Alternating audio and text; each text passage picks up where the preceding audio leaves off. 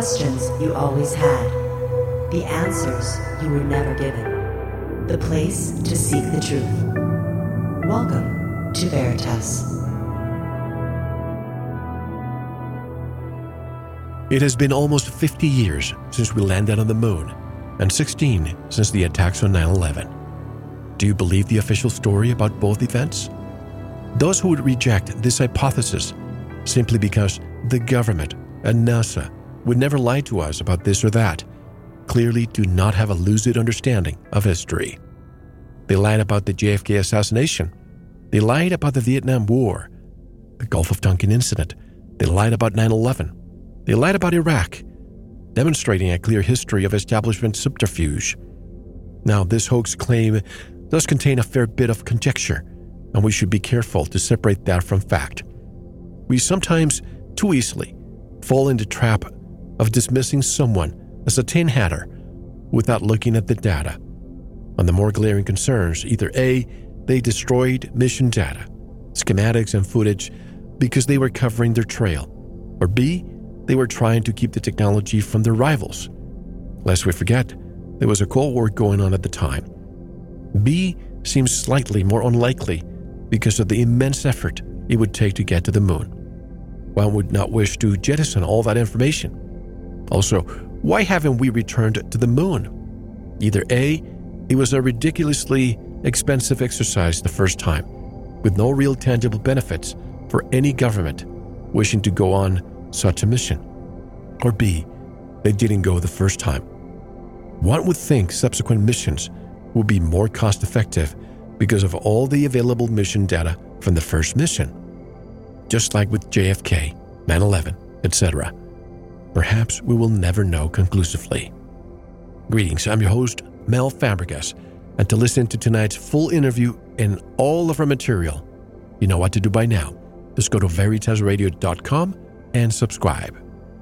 And to dissect all of this, tonight's special guest is Morgan Reynolds, PhD, a professor emeritus at Texas A&M University and former director of the Criminal Justice Center at the National Center for Policy Analysis headquartered in Dallas, Texas. He served as chief economist for the U.S. Department of Labor during 2001 and 2 under George W. Bush's first term.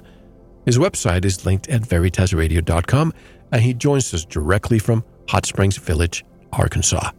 Hello, Professor Reynolds, and welcome to Veritas. Good to be with you, Mel. Thanks for the invitation. I always enjoy a conversation about weighty matters. Absolutely. May I call you Morgan, by the way?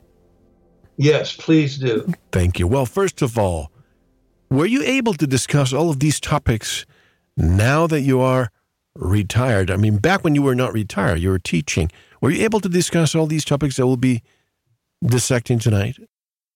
You know, it was uh, a matter of uh, me learning as I went. Uh, I was, I felt free on economic issues, including economic policy analysis. For example, uh, that was part of my income was uh, being a policy uh, wonk for the National Center for Policy Analysis, which is a market oriented uh, firm, a nonprofit um, think tank. So uh, that says there was some, there's a high degree of intellectual freedom. But I've got to say, when I retired, I felt liberated. Now I could uh, go step outside of my uh, trained role as an economist and uh, go uh, much more widely and boldly.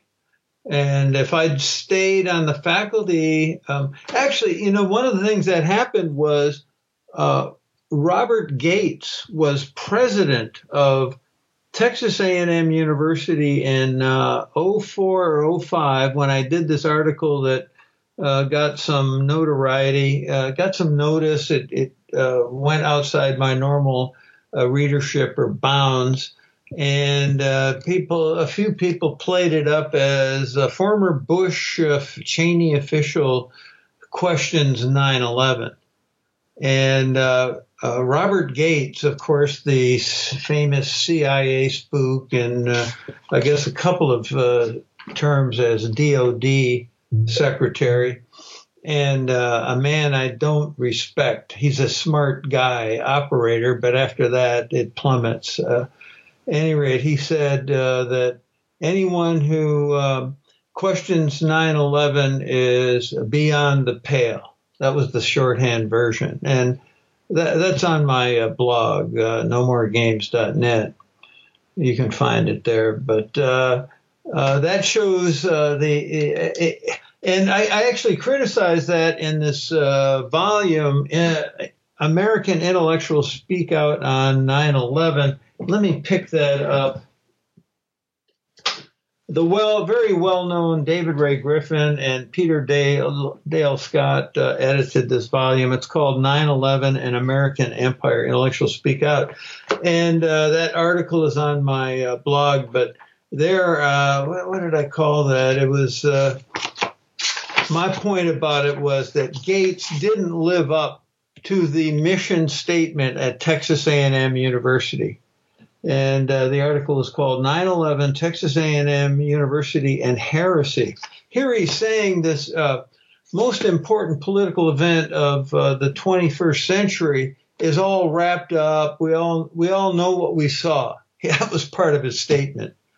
But hey, this is an important. Uh, it's it's the most important political event uh, of the 21st century. So that shows uh, that, that, that helps us get a bearing on how liberated I was. So I and uh, you know Bobby Kennedy once said uh, I quote him in uh, one of the articles that uh, he says uh, that uh, in effect, hey, you know the the world I thought I was dealing with, I found out it wasn't the real world.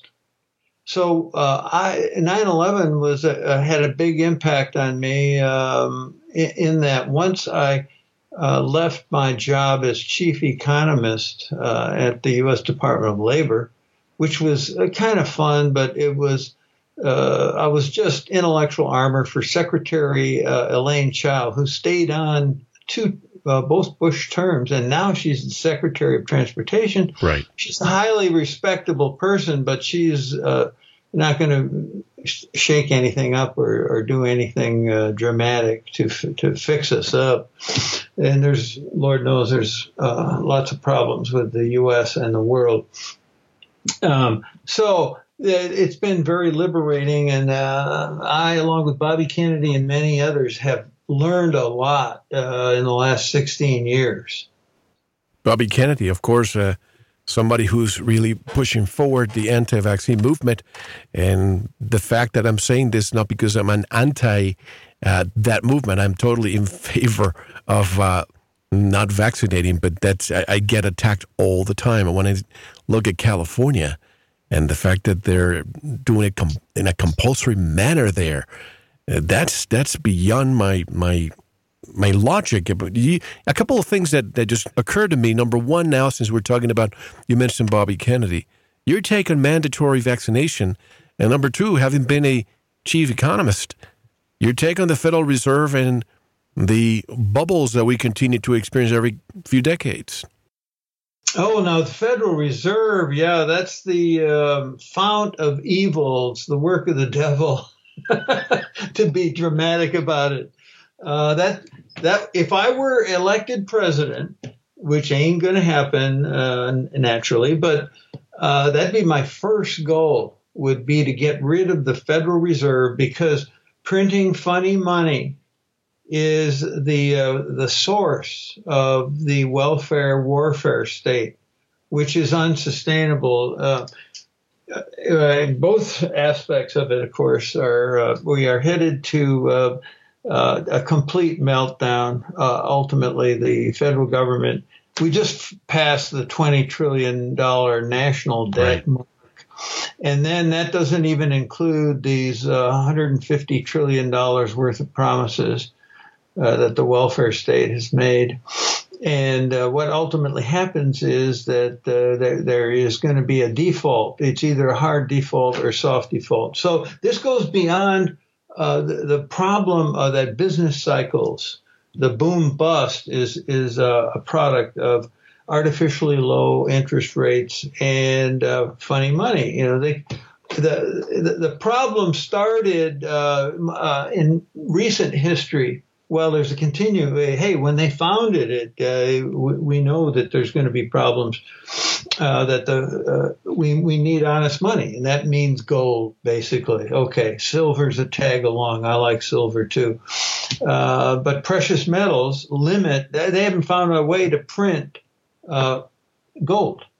So uh, that's the, the it's the people's money ultimately. That's what p- people prefer. And as late as the uh, uh, 1910 or thereabouts, uh, forty percent of the money supply was gold and silver. It's that's real money. Okay, so. Uh, the Federal Reserve, uh, because, hey, how can you borrow twenty trillion dollars?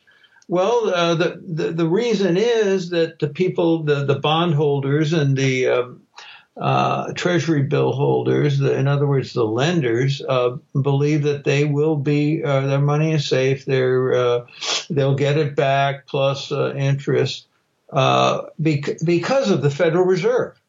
So if you put the you get rid of the Federal Reserve and you have real money, uh, of course, during wars, these uh, historically these governments would go off. Like, let's take the Civil War, the War of Yankee Aggression, however labeled.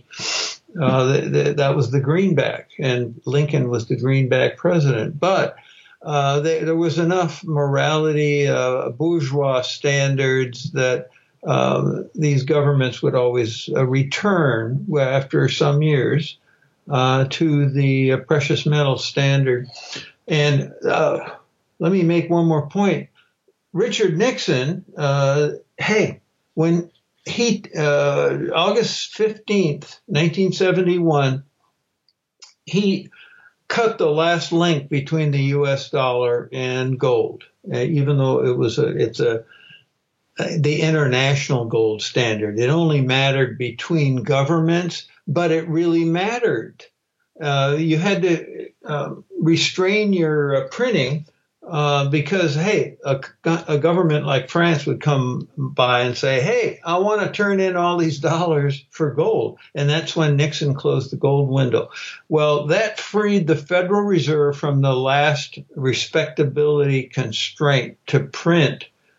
So that's why we're, it's an absurd uh, situation now what where um, our, our, Federal Reserve chieftains, in, including the current one, the school marm, um, Yellen, it's it, uh, they they don't have a clue. You know, it's just they are uh, Keynesian slash monetarists with without uh, the the old fashioned uh, links I'm talking about. They don't. Uh, they, they think they can uh, centrally manage the economy. There's no reason, for example, to have government, any government bureau, or call it uh, a private banking bureau, to uh, uh, target or manage interest rates.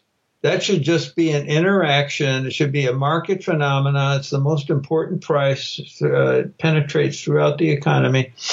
And it's simply an interaction between uh, savers and uh, ultimately investors uh, borrowers and lenders. So there's there's no uh, real point to it except government, of course, uh, has a close link with banking. It's follow the money. Yeah, follow the money. In retrospect, when you look at Nixon, by the way, let me just say this from the beginning. It's such a breath of fresh air to be speaking with somebody who comes directly from academia, but who speaks the truth, and I'm not sensing that you're trying to to to change your words to pacify the authority. Uh, you know, I've, I've had many professors who I've interviewed in the past, and you can tell, you can tell they walk a fine line. And I'm glad that you're speaking without any censorship, and I appreciate that. Let's hope that all the interview can be like that. But speaking of the Nixon and, and the end of the convertibility of U.S. dollars, do you think he made a golden error by doing this. And the reason was to finally remove the last last leash that the Federal Reserve had? I doubt Nixon uh, was uh, shrewd enough uh, to really think his way through it, and he was surrounded by uh, the the same uh, the same Keynesian uh, mentality. I'm trying to remember the one professor at University of Michigan at the time was it Gardner Ackley. Uh, I think so, uh, a famous uh, macroeconomic uh, textbook author. And I don't think Nixon, uh, you know, Nixon was a, in many ways a clever politician, but I don't think he was principled or tutored in uh, monetary matters to have a, a, real, you know, ideological position on it. I might be wrong, but uh, that that would fit with uh, Nixon more generally. And uh, so he he just did the expedient thing. You know, he had more important, he thought more important matters like uh, uh managing the Vietnam War, getting us out of it, recognizing China, and and so on. That was uh, his main. Um, you know, contributions, you could say, the legacy. What's going to be my legacy? So it was an easy, uh, short term uh, expedient to close the uh, gold window. And besides, you know, he, he, that it included a package with wage and price controls. That shows you how how little they knew. You know, oh yeah, you know, big businesses raising prices. This is a, no, it, it's it has to do with uh, supply and demand for money, and inflation is, as Milton Friedman said, uh, is always and everywhere a monetary phenomenon. So he took the easy way out, uh, wasn't a real interest of his. Now, the, you could have uh, sustained this, and it would have been a temporary suspension, and we got to get our house in order.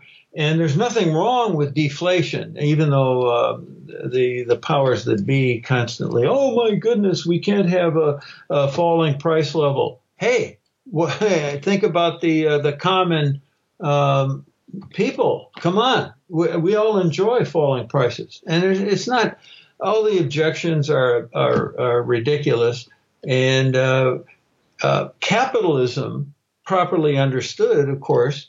Um, does involve economic growth, entrepreneurship, technological advance, um, savings being converted uh, pretty more or less wisely into uh, productive assets, uh, rising real wages, uh, lots of good things that um, most people would concur in. Hey, this is the way, and pro- higher productivity with a constant money supply. Once the thing is money, you don't need any more. It can really only uh, destroy the uh, wealth producing process. So um, the whole thing about the, the, the rationale for the Fed, uh, I am in the process right now of destroying.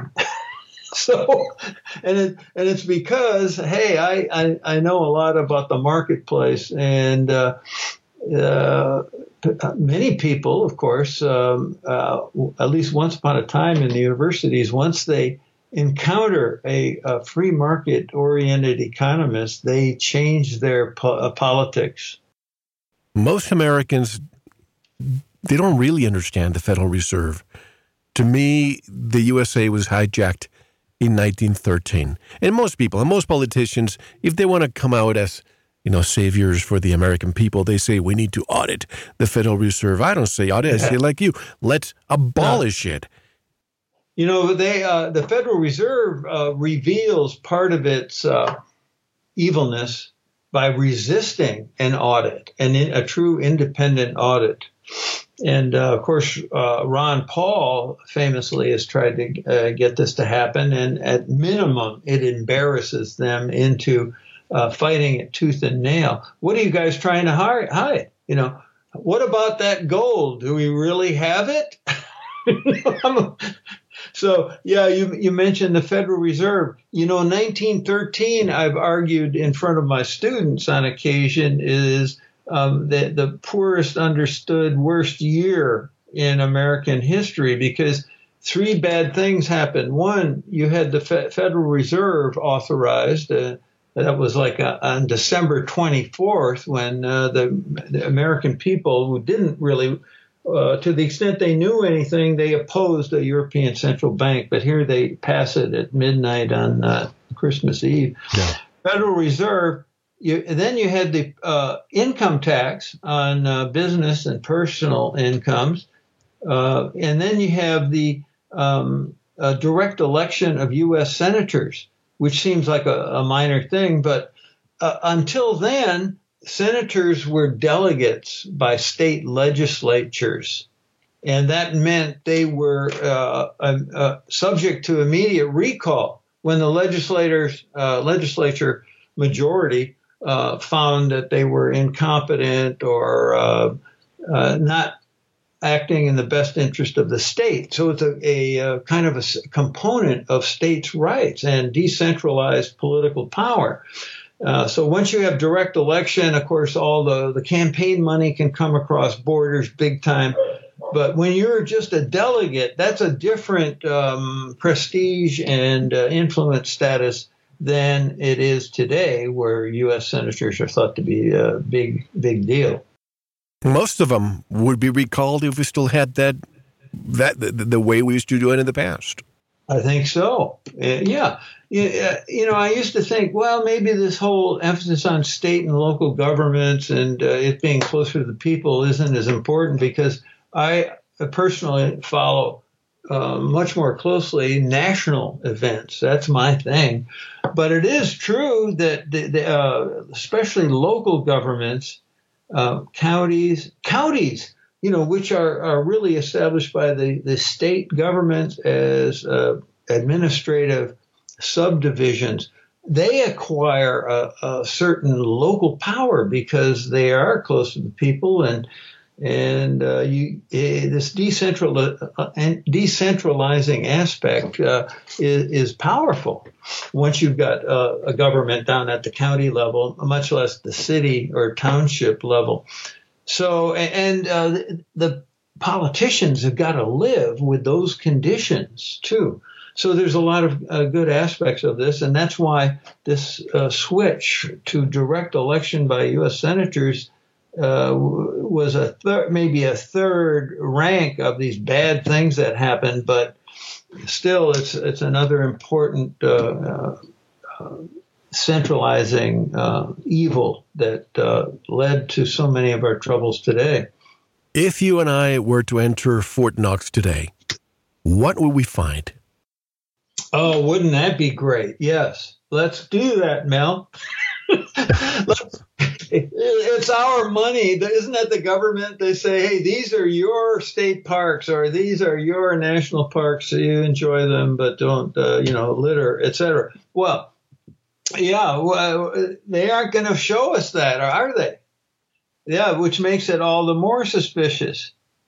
So uh, that you know, there's so many. Uh, you you mentioned at the outset about uh, government lying, and that's uh, my initial uh, belief, of course, on any controversial issue. Which I wouldn't have said that uh, 20 years ago, as recently as 20 years ago, but now we anything that's uh, important or suspicious, you know the government is lying. I visited, for example, uh, Roswell, New Mexico, because we were on a, an RV trip. This was uh, maybe a year ago, late winter. I never been there, and they had this wonderful museum. And at at the outset, uh, they they have a sign that says this was established by three businessmen. It has no connection with government. So I said, ah, I, I'm going to give them a break and maybe respect some of the evidence they show me about what happened back in uh, July 1947 or didn't happen. And I thought for sure I would uh, get enough uh, information from uh, that visit, and there were lot, lots of fascinating things there. But uh, I never uh, really did make up my mind about whether this was a, a setup event uh, on this ranch 30 miles outside of Roswell, or and you know they're very there's a, a book by uh, Mary Bennett and David S. Percy called Dark Moon, Apollo and the Whistleblowers. And what they argue, and I just don't know enough to really post an article about it, they argue that something happened, happened uh, a real UFO event happened, uh, I believe it was in Corona, New Mexico. not not uh, this ranch. Um, it was mostly north of uh, Roswell. Right. And, and uh, so, hey, uh, but but the point is, it was very clear the government was lying because it would uh, change its story uh, oh, every 12 to 24 hours. You know, they were covering up, but what were they covering up? Uh, so uh, that's just one example. I know the government was lying about it because you could see these reversals uh, in the, the, displays, the evidence displayed, and they they deposed a lot of people, by the way, uh, in, in, connection with this whole event, or a non-event for all we know uh, near Roswell, but uh, uh, a distraction. Um, perhaps to cover up the real event. Well, not only that, but as you say, they changed their stories to the point that they really thought the American people were stupid. And I'm saying this because years later they said it was crash test dummies, but crash test dummies hadn't been in, invented when this whole event happened. And, you know, you would think that those who are creating these fake stories would think that in the future people would figure it out. Well, okay. Um, and remember the weather balloon story. Right. And uh, yeah, the uh, let me give you an example of this. The way um, people in government think, even if they're uh, good souls, I thought of. Okay, you have uh, like in the U.S. Department of Labor uh, during my stint there. Of course, they have a public information office. Well, these are the spinners, right? I'm talking to one of the uh, the gals there, and we're all political appointees. You know, the the the uh, uh, a monster bureaucracy by like the U.S. Uh, Department of Labor has 16 or 17 thousand employees, uh, most of which are uh, bureaucrats, long-term civil servants type. but at the top, there are people who are political appointees and you get to change those as you come in uh, after an election. And uh, so I'm a political appointee as chief economist. Uh, this gal is too. And I said, you know, why don't I can't even remember what the issue was, but I said, you know, why don't we just tell the truth about this one? Because uh, it, it, it's not going to have any any um, real negative fee- uh, kickback and it sets up uh, us for the long run. I'm, i was always frustrated with the Republicans because, uh, as uh, c- contrasted with leftists, they don't uh, really pl- play a long run game. The leftists will start out with some uh, cultural or political or economic issue. You think this is absurd. They're never going to get this done, but they keep on chipping away and they get it done.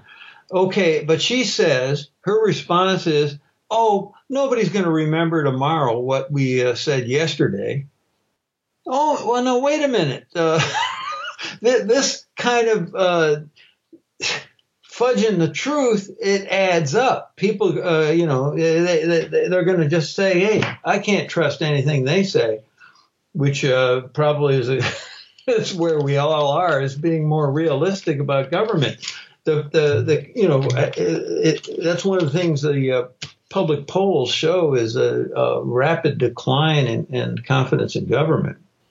Since we're talking and, about, oh, go ahead, finish your statement. Yeah, my my uh, tag along, uh, tag on thought there was uh, Donald Trump said one thing as a candidate, and now as president, what he's matured and cheered by the neocons, and uh, this is a complete betrayal. Uh, supposedly, his base, Trump's base uh, hasn't noticed or, or doesn't care. But this is not going to succeed long run.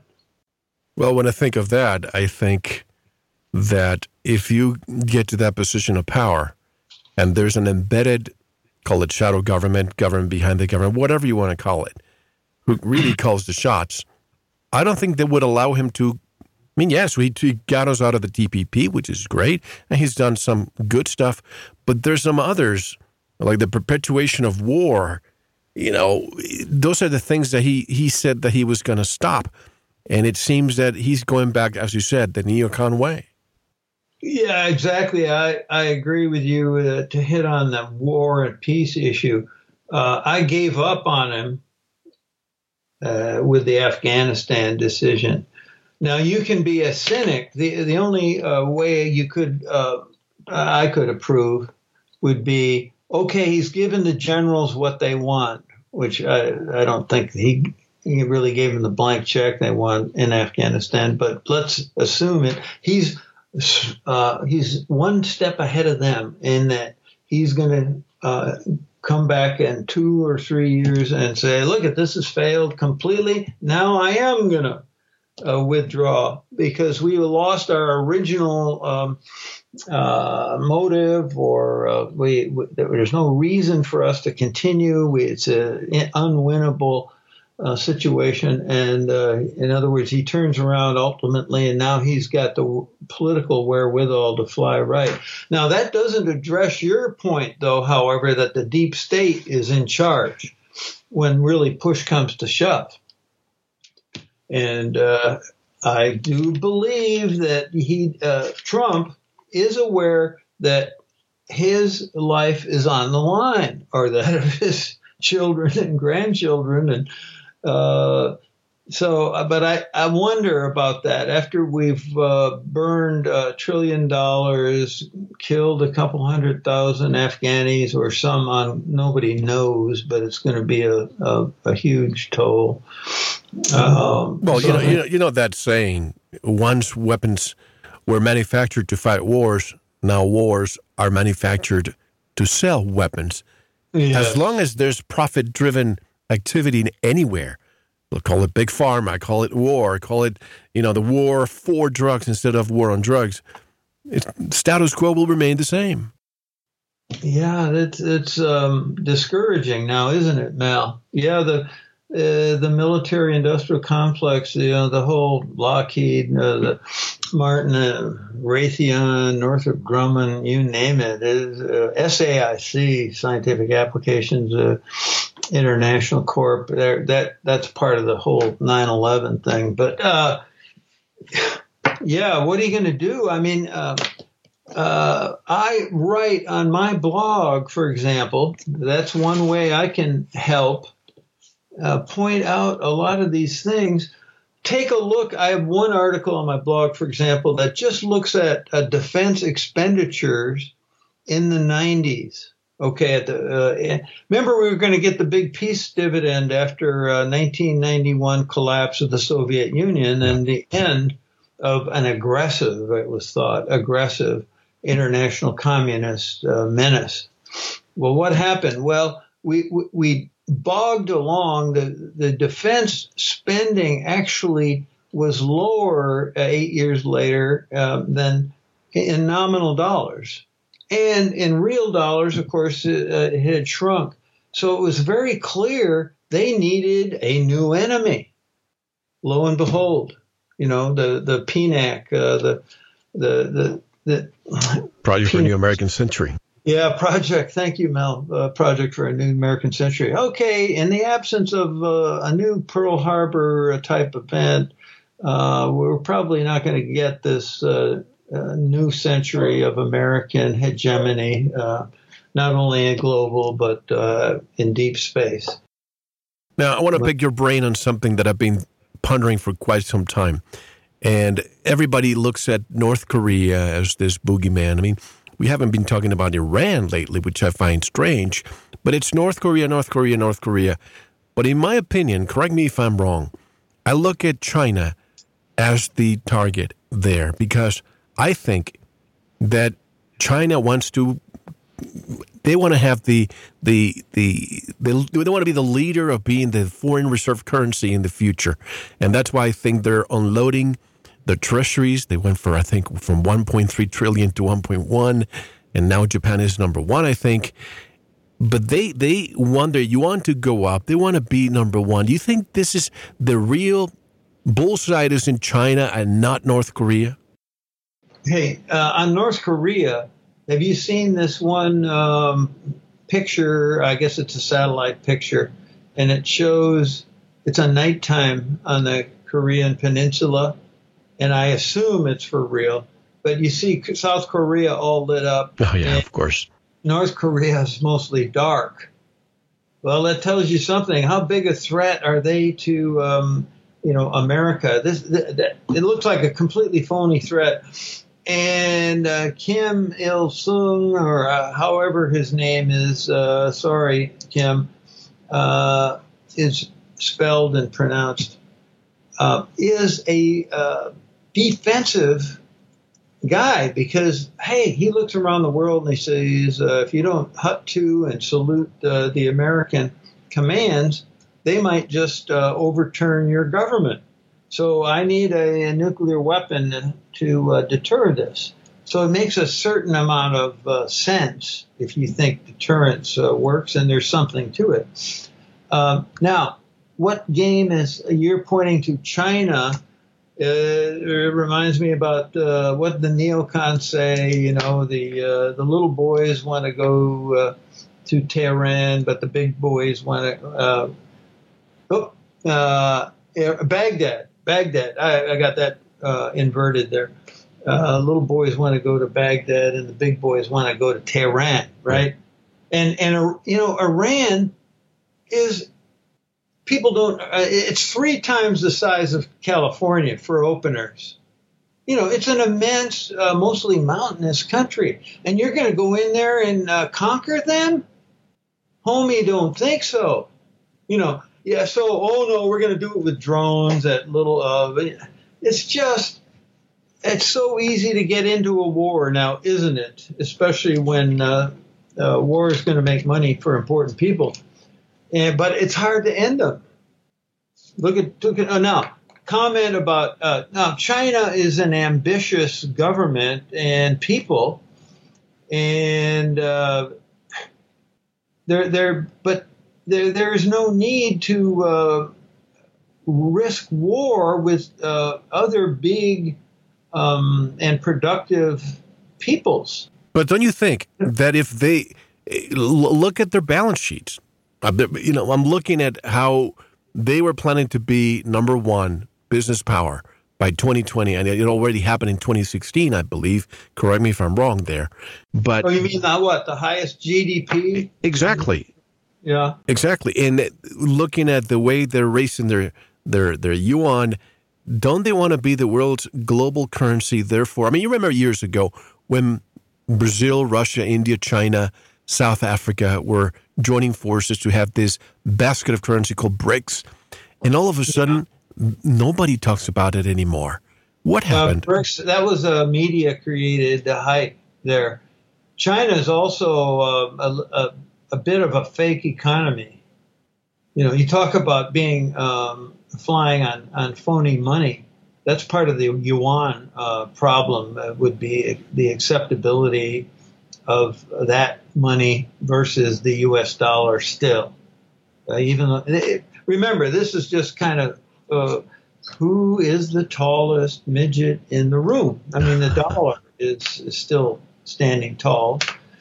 Uh, partly because of our historic uh, respect for private property, and uh, this, we're still the largest economy in the world, and blah blah blah. But now, I got to address not only you, but um, the president on this question of uh, running deficits on our your balance of trade. You know the uh, the big objection to oh they've stolen all of our industry. Well, here's the problem. We uh, we uh, right up through Nixon, we didn't run chronic uh, trade uh, imbalances or, or trade deficits, and the, the reason is that gold is an automatic balancing uh, mechanism. Now we don't have that because of all these uh, central banks. nearly every economy in the world, no matter how small, has a central bank, uh, um, a counterfeiter, you know, money printer. Because if you if you're on a gold standard and you're running a deficit, that means your gold is outflowing Okay, and that'll uh, bring down your prices and price level and uh, raise your competitiveness. And on the contrary, but when you don't allow real money flows, you don't get these corrections. It's an auto- automatic. So it's like uh, so many things. All these government interventions um, short circuit or cut the cord to market corrections. You got to let market corrections work. Take what what happened. Look at our meltdown in 08, 09. Okay. Now I'm I'm in, not in favor of booms that inevitably uh, inevitably lead to a bust, but you should let the if it's going to happen, let the bust work. Okay, it'll be over in 12, 18 months. Markets can correct. That's what they're about. So why do we keep bailing out banks and insurance companies and all, you know, automotive company? Why then? It's crony capitalism. Right. It's corruption. Yeah, it's the big money people. Uh, in fact, I was looking at one of my articles here about uh, JFK and 9/11 uh, a little while ago, and you've you've got the the situation where David Rockefeller, you know, ran the uh, Chase Bank, which was a big oil bank. And now we've got Chase Morgan. So you had the House of Morgan and the Rockefellers uh, finally merged. They, they, were rivals on, on some issues, not on having a Federal Reserve. So you've, uh, you, the, oh man, I lost my thought. the, uh, the, because of the Rockefeller involvement with uh, big oil. Oh, they okay. We here's the thought. I've recovered it. TARP. You remember TARP? Of course. Okay. Uh, the Chase Bank got $25 billion of TARP bailout money. And uh, one of the Chase bankers was overheard uh, to say, you know, we don't really need this, but this sure can help us in our acquisition program. so they're just part of the uh, the power elite, and they're they're going to get theirs. Can we safely say? I mean, of course, we don't know precisely unless you have a list of who really owns the Federal Reserve. And when people hear that term "own the Federal Reserve," they say, "But wait a minute, Morgan Mel." The Federal Reserve is a federal agency with uh, you know all the this money. With they have neither. No, it's not federal, and they don't have any reserves. Yeah. But yeah. all these banks, Wells Fargo, Bank of America, now Chase, I think those are the three big ones that are standing now. They must be part uh, owners of the Federal Reserve. These people, in my opinion, rule the United States and anywhere else that has a central bank around the world. Hey, I saw an interview uh, there with uh, the CNBC guy who's the economics guy, Steve, whatever his name is. He's interviewing William Dudley, who is the president of the the New York branch of the Federal Reserve, which is, of course, the financial center of the world yet. And he's talking about how, um, yeah, these, this hurricane damage will ultimately lift the economy, so they're not going to change their uh, quarterly forecasts very much. And uh, this is the uh, uh, window breaking fallacy that French economist Bastiat wrote about uh, in the 1840s. you know, destruction of your capital stock and your infrastructure is a good thing. It's, it's, it's, it's complete nonsense. But okay, where where where did, where did he come from? Goldman Sachs he worked as a chief economist for Goldman Sachs for over two decades. And who's on his board? Goldman Sachs, JP Morgan Chase, etc. right? So they, they have a monthly meeting. Uh, they're on the inside. So it's, it's very open. Do you think there's still a government of the people when you have this revolving door, not only – when it comes to economics. I mean, you mentioned the hurricanes. I think this is disaster capitalism at its best. Look what happened in in uh, Houston, Florida, and then now you have this hurricane. When when this show airs, who knows where Jose would have landed? But it's making these 360 degree turns. I mean, 180 degree turns, and it's going back almost as if it's being mechanized, steered, steered and, yeah. and and left in certain places for a prolonged period of time, which, in my opinion, I'm not a meteorologist, but a hurricane moves. It does not stay for three days, just like, and I know you've interviewed Dr. Judy Wood. Uh, where did the towers go? And by the way, folks, we're just jumping around because that's you know the area of research for hey there's connection. Exactly. You remember yeah i presume you have read the book where did the towers go?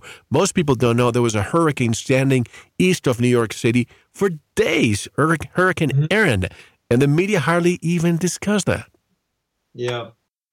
You know i, I came across a uh, scholar physicist named uh, james mccanney i don't know if you've heard of him but uh, uh, I, I, was Im- impressed with Alex Jones interviewed him the other day, and uh, what uh, McCanney he's got an MS in physics at least in terms of degree.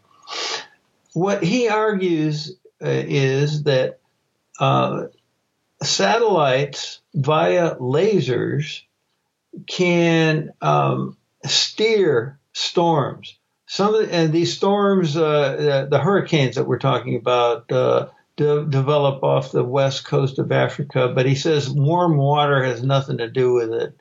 it these are electrical phenomenon. He didn't say they were uh, uh electromagnetic, but um, and you can he made breakthroughs in the 90s in particular, working with uh, his, some counterparts in Russia.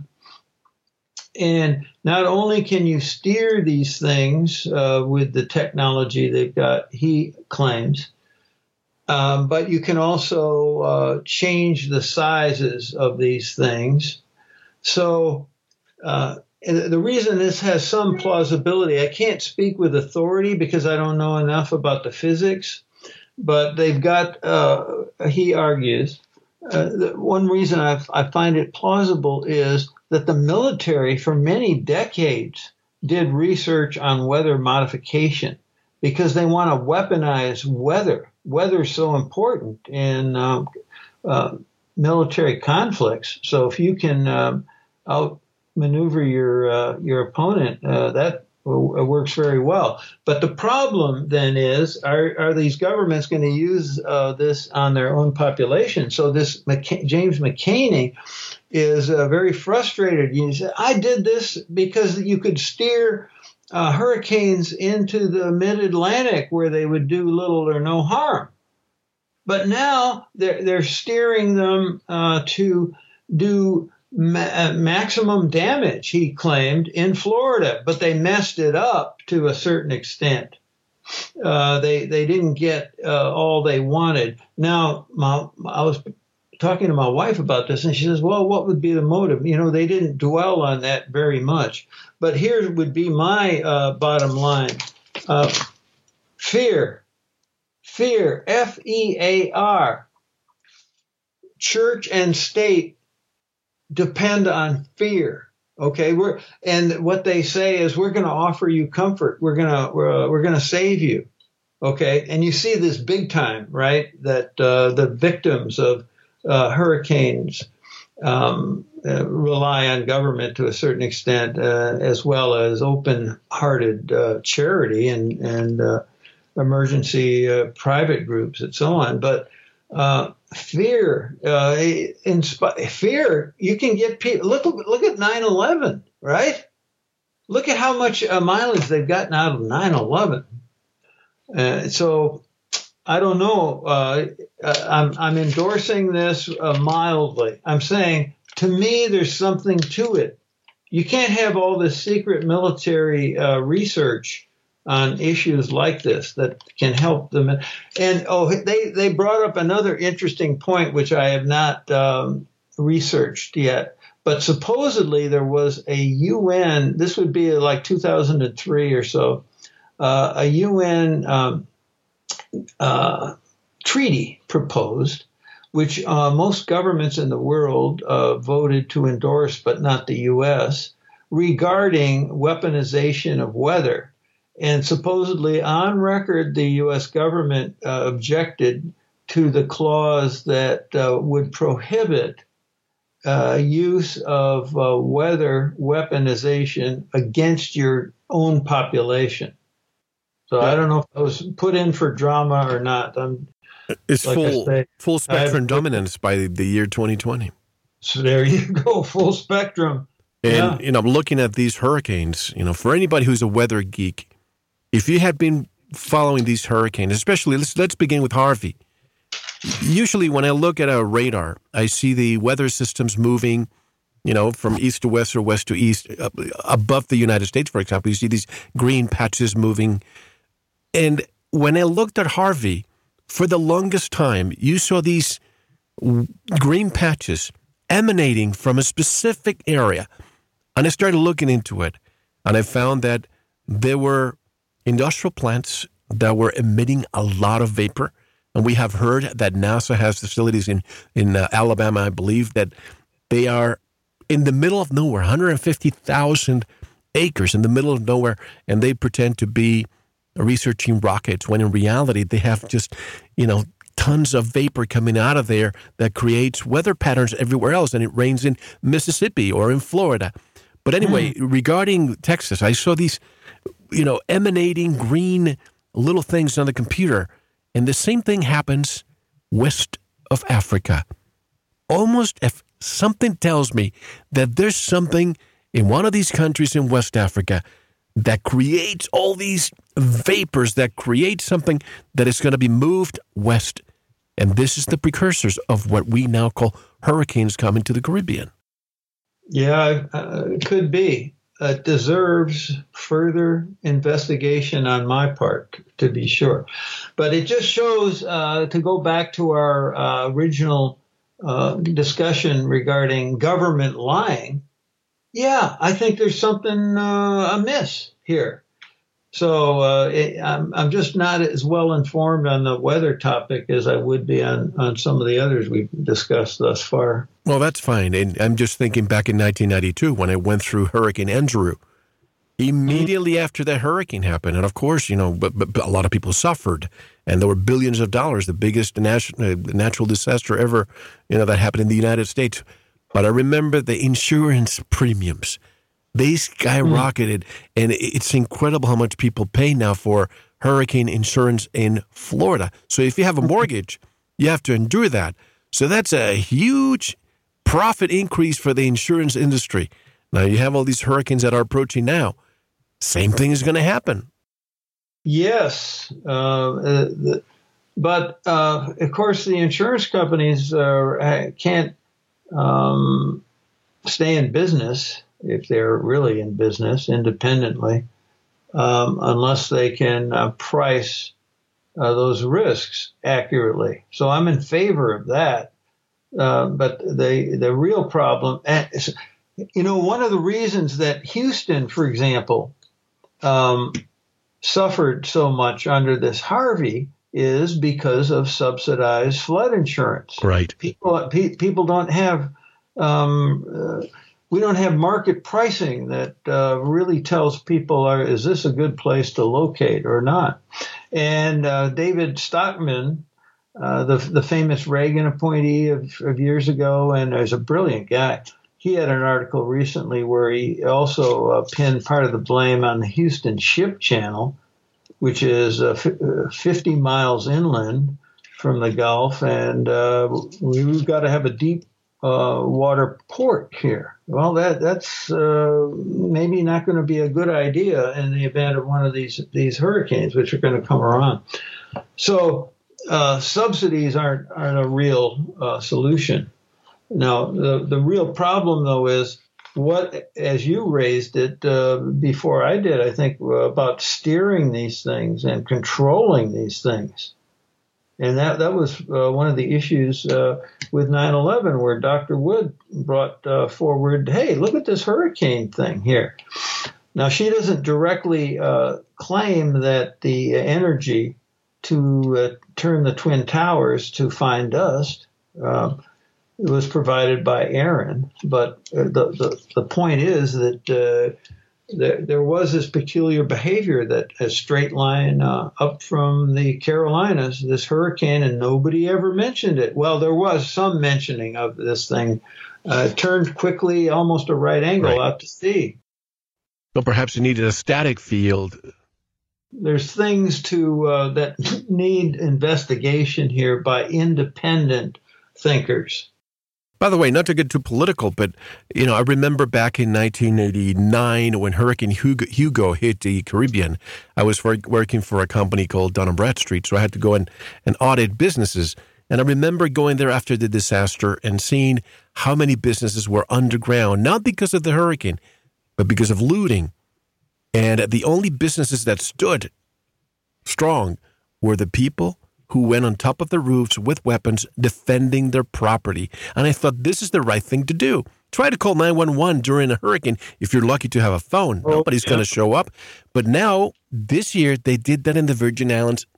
They actually went door to door to the registered gun owners to re- and they confiscated guns and ammo.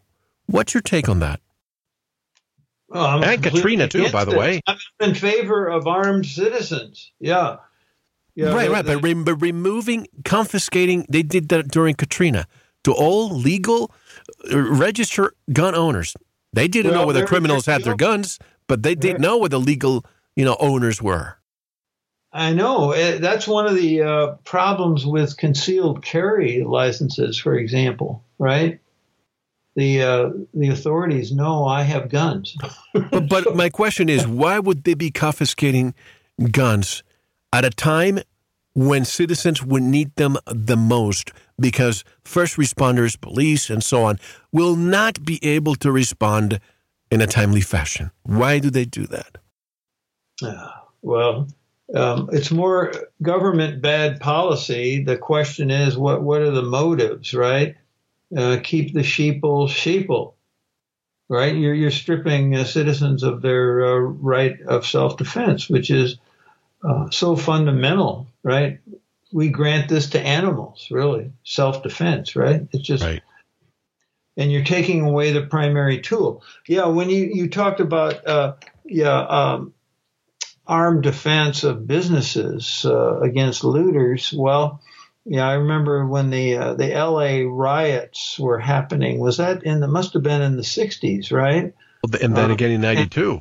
Uh, yeah, maybe it was one of these more recent incidents, but you had um, Korean uh, shop owners, et cetera. And when uh, you see them uh, patrolling up on the second uh, floor story, exactly, uh, that is a deterrent now, isn't it? Well, isn't that proof? That these were the only businesses that survived because they were able to exercise their right mm-hmm. to, to, to bear arms at the right time. Right. Yeah, you know, I saw saw some news item, but I really didn't give it any any thought. I said, "Well, this is typical." Was this the U.S. or the British Virgin Islands, by the way? Oh, the U.S. Virgin Islands, oh, St. Thomas, St. Croix, St. John. Mm. No, the others, the other ones have it's outlawed to have guns there, just like it is in Europe. Mm. But anyway, I don't need to spend time on this. Where we have so many topics to discuss. Uh, let's start talking about NASA and the moon, and then we'll get it on the other side after we come back from the break. But let's just, we have about five minutes. NASA calls the Van Allen belt an impenetrable barrier in space. Morgan, if that's the case, how did they pen- how did they penetrate it six times then? yeah, on the trips to the moon. Right. Um, yeah, I guess there was, uh, we had Apollo 13 that they engineered to have uh, a, a, terrible time of it, right? right. And uh, real cold out there in space, even though uh, you got full sunlight, unimpeded sunlight. But impenetrable. Well, this would be an admission um, against interest, as the lawyers would put it. Now, wouldn't it be?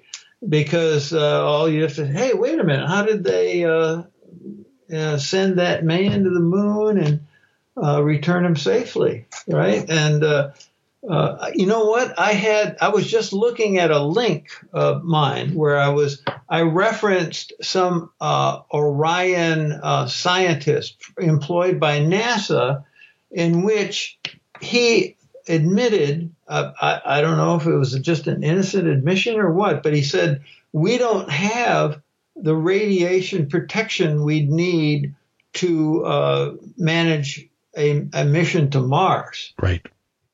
So, and okay, that would take a year with the current technology they're talking about, but um, the whole radiation is the number one problem uh, for trying to verify a, landing on the moon. It just didn't happen. None of them happened. So, for example, the, what you've got is uh, you, you, mentioned the Van Allen belt, which is uh, considered to be about two, uh, but it goes out as much as 50,000 miles. That's uh, that's what makes the Earth in a uh, such a sweet spot, right? The Earth benefits, uh, but as a as a a life giving planet. so it's it's loaded with radiation that's why they can only uh, do low Earth orbits, what they've done for uh, nearly 50 years. That's all they've done. Okay, uh, you, that's one source, one of the um, uh, damaging um, sources. Then you have, in just in general, you have galactic cosmic rays. They're all over the place. There's micro meteorites as well, and uh, meteorites. And then you've got, guess what? The sun. We used to call it, uh, well, now they call it solar particle emissions, SPEs. Uh, it just flares, flares, where the sun just spews out uh, enormous amounts of radiation. And in this book that I mentioned earlier, Dark Moon, by the two British authors, they point out that uh, during the Apollo missions, uh, and I think here they're talking about the six uh, that actually claimed to be uh, uh moon landings. There were 16.9 sun flares or solar particle events uh, per day. Per day. This is tremendous stuff. And all they've got is uh, these these spacesuits that were actually made by Playtex. they know how to sew uh, good looking things together. Playtex. You know, the, they got no prote- uh, no protection. There's no atmosphere protecting uh, the, the Apollo astronauts on the moon. So the radiation is the showstopper. And some uh, scientists have uh, pointed this out. But the trouble with so much of this, and the engineering and physical science community traces back to government. They are very dependent on government for licensing, certification, and money. And this has corrupted the universities. And it puts the old men uh, in the uh, profession in charge of who g- gets what. And guess what? they're not going to be the innovators. They're going to defend uh, their quote breakthroughs of 30 years ago, right? So the whole the whole thing is upside down. It's like one of my uh, oceanography friends is they he said about the universities. It's a system in which the old exploit the young. You know, I'm just thinking of the temperature differentials. I mean, when there's sunlight hitting the moon, the temperature can hit 253 degrees or 123 Celsius. And when the dark side of the moon or the far side, you know, it can have temperatures dipping to minus 243 or 153 yeah. Celsius. The spacesuits did not have any kind of protection, no no gold around them to protect the, the astronauts. The the the capsule did not. The Hasselblad camera did not, and the differential between cold and hot would have just no. completely disabled the rolls of film. It's for oh. anybody who continues to say we definitely went to the moon. At least they should be able to get answers to these fundamental questions. There's so many things wrong, of course, with the uh, the moon landing uh, pro, the hoax. It's it's a hoax. You know, it's just and you know I've written on this and actually had a couple of pieces uh, about this on the LewRockwell.com, mm-hmm. uh, biggest libertarian website in the world, and it was amazing to me. You can uh, point out, hey, the JFK uh, assassination was a, a, a plot LBJ basically the hey who benefits? You know, cui bono, LBJ, etc. And yet he's not a, not uh, the the main suspect. Okay, you got you can write on that. You can write on uh, oh Pearl Harbor. Okay, that FDR uh, and his henchmen uh, basically arranged and pressured the Japanese into attacking. No, hold it, hold it right there because we have to break the two segments, and you're basically giving us the talking points of what's coming next, folks. We have more of the Apollo moon landings that were faked. In my opinion, there were a 150 billion dollar swindle on man- mankind, especially the United States taxpayer. JFK assassination lies we're talking about false flags and the history of initiation of war. Pearl Harbor, we discussed this before, was quote unquote arranged by FDR and company. More lies of 9 11, 16 years after. And the current Trump contretemps. We need to discuss this because there's there seems to be a coup d'etat happening slowly. I got some news today saying that they're trying to poison President Trump he loves to drink diet soda, and they're giving him too much, and we all know what NutraSweet and aspartame can do to your brain. But all of this when we come back. How can people learn more about your work, Professor Reynolds? Go to my blog. Blog means you can comment critically or uh, maybe on the plus side. It's nomoregames.net. Nomoregames.net. Folks, much more with Professor Morgan Reynolds when we come back. Hopefully, you'll meet me in the members section. This is Mel Fabregas, and you are listening to Veritas. Don't go anywhere. Thank you for listening to the first part of this very important Veritas interview. To listen to the rest and all of our archive material, go to the members section or subscribe at veritasradio.com. Don't forget to visit the Veritas store for great products, including pure organic sulfur, rebounders, turmeric, and more. Thank you.